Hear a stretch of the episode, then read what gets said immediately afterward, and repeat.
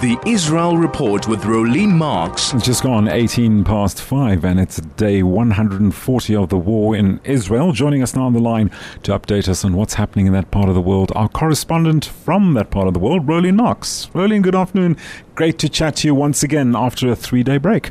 Great to chat to you too. I don't think that there is a better way to start the week, 120, day 129 of Israel's war oh, it's 120, with Hamas. 129. Oh, sorry. It feels like it feels like it's that long. I'm telling oh, you. Oh, okay. But uh, this morning, the news we've all been waiting for, and I have to say, I said it this morning, I've said it throughout the day. Blessed are you, Lord our God, King of the universe, who redeems the captives, two hostages rescued by IDF forces working in conjunction with the Shin Bet. This was news that broke literally as I was waking up this morning, very, very early.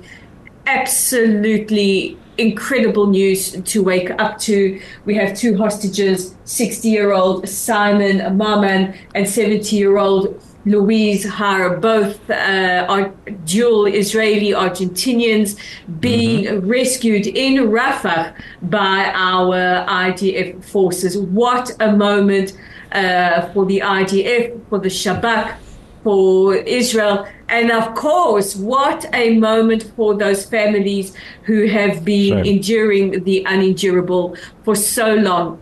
So we do know that they, they seem to be okay. They are very, very weak, uh, having lost a fortune of weight.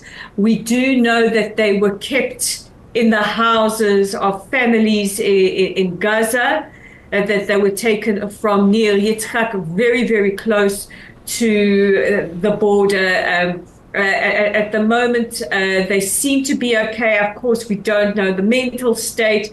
Uh, we don't know too many details. We will respect their, their privacy, but very, very emotional scenes watching them being reunited with their their family members, uh, and just really to the IDF, and and we've had some details coming in from the head of the IDF spokesman unit, that is Rear Admiral Daniel Hagari, breaking uh, the news throughout the day, giving updates. So I'll read to you a little bit about what he said. He mm-hmm. said it was a very, very emotional and, and, and very, very exciting night.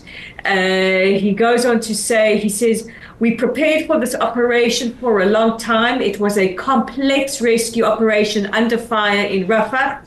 At 1:49 a.m., the forces broke into the, bu- the building in Rafah. IDF soldiers protected the hostages with their bodies in a daring battle. He says, besides the excitement, we don't forget that 134 abductees are being held in Gaza. We will continue to make every effort to bring them home uh, he shared a little bit more before that. He said, uh, he says the IDF and the Shabak have been working on this operation for a long time. Conditions were not ripe to carry it out until now, and we waited for them to ripen. Reaching the target in the heart of Rafah was very, very con- uh, complex.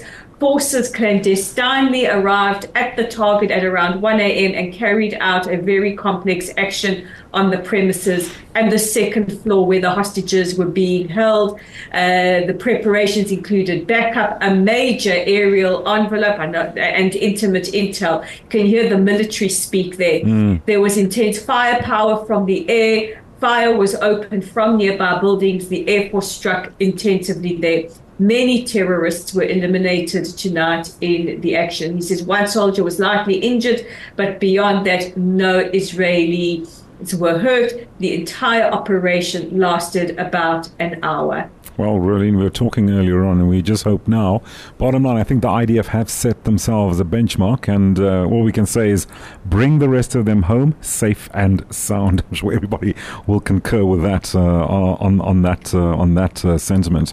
Rolene, uh, some interesting stuff was transpiring over the weekend. The IDF uncovered Hamas server farm in a tunnel. Now here we go with UNRWA again. The UNRWA headquarters in Gaza mm-hmm. City. United Nations UNRWA head now he says the agency was in the dark about Hamas center under Gaza headquarters. Israel says, no, no, no, you knew. Tell us more about that. If they were in the dark, it was mm. because Hamas were running those electricity cables. well, there we from, go. Excuse the pun. From inside their, from inside their UNRWA school down under right. the ground to supply that tunnel with its. Uh, uh, with its um, electricity. But the images coming in, I mean, you have to actually see this. This is just unbelievable. Mm. Unfortunately, too believable because we, we know this has uh, been going on. But yes, Philippe Lazzarini, the head of UNRWA, say, we had no idea this was uh-huh. going on.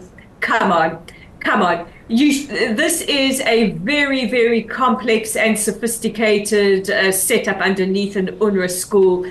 There is no way they wouldn't have seen Hamas terrorists arriving. I mean, there was even a punch in, punch out system.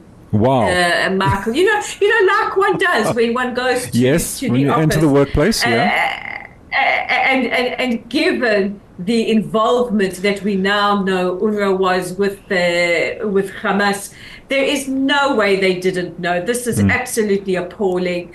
And uh, as the um, uh, Foreign Minister Israel Katz uh, said today, you know, that our era for being silent is over. Not only have we prohibited the special rapporteur from the UN, Francesca Albanese, who says that uh, these attacks had nothing to do with uh, anti Semitism, and she was roundly lambasted by the French government for that, but uh, also uh, it's time for Lazzarini to resign because this is absolutely untenable. You know, Roland, you, you listen to this uh, to this report and you you wonder now with uh, Israel uh, needing to present this report to the ICJ uh, very uh, very soon.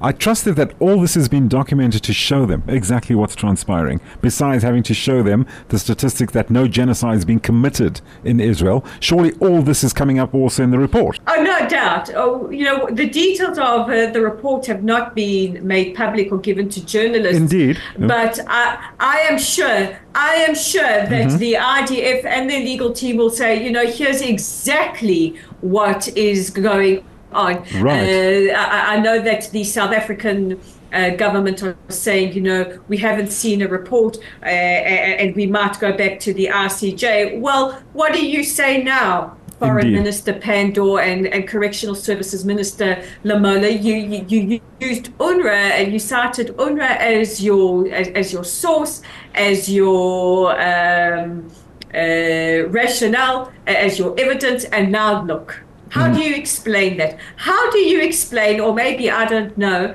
and this is bound to get me banned from coming to South Africa forever. I'm really on a good wicket as we speak. Would you be, maybe you're familiar, Ms. Pandor, Mr. Lamola, with using funds that are given to those who need to take care of the vulnerable in communities for, for other purposes. So maybe you're familiar with the fact that Hamas received mm. billions in aid. Uh, some of it may be your taxpayer, your, your tax money, Michael, and uh, maybe it could towards, be. Mm. Maybe could be went mm-hmm. toward building those very, very sophisticated tunnels and terror infrastructure instead of uh, providing for the people of Gaza who really need it. Mm-hmm.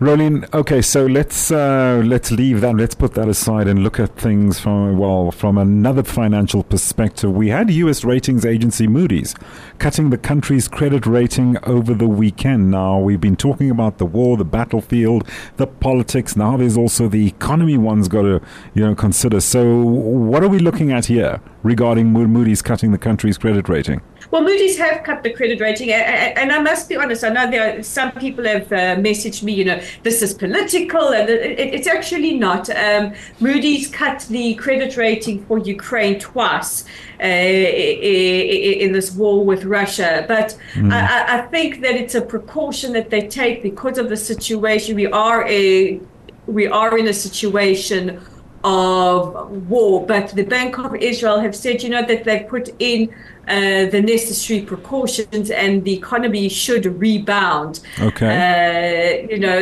it, it, should rebound relatively quickly. And um, you know, I, I, I, don't think it's something to, to panic about. Uh, Bezalel Smotrich, the Israeli finance minister, you know, he lambasted Moody's for this. But I think, you know, Israel has.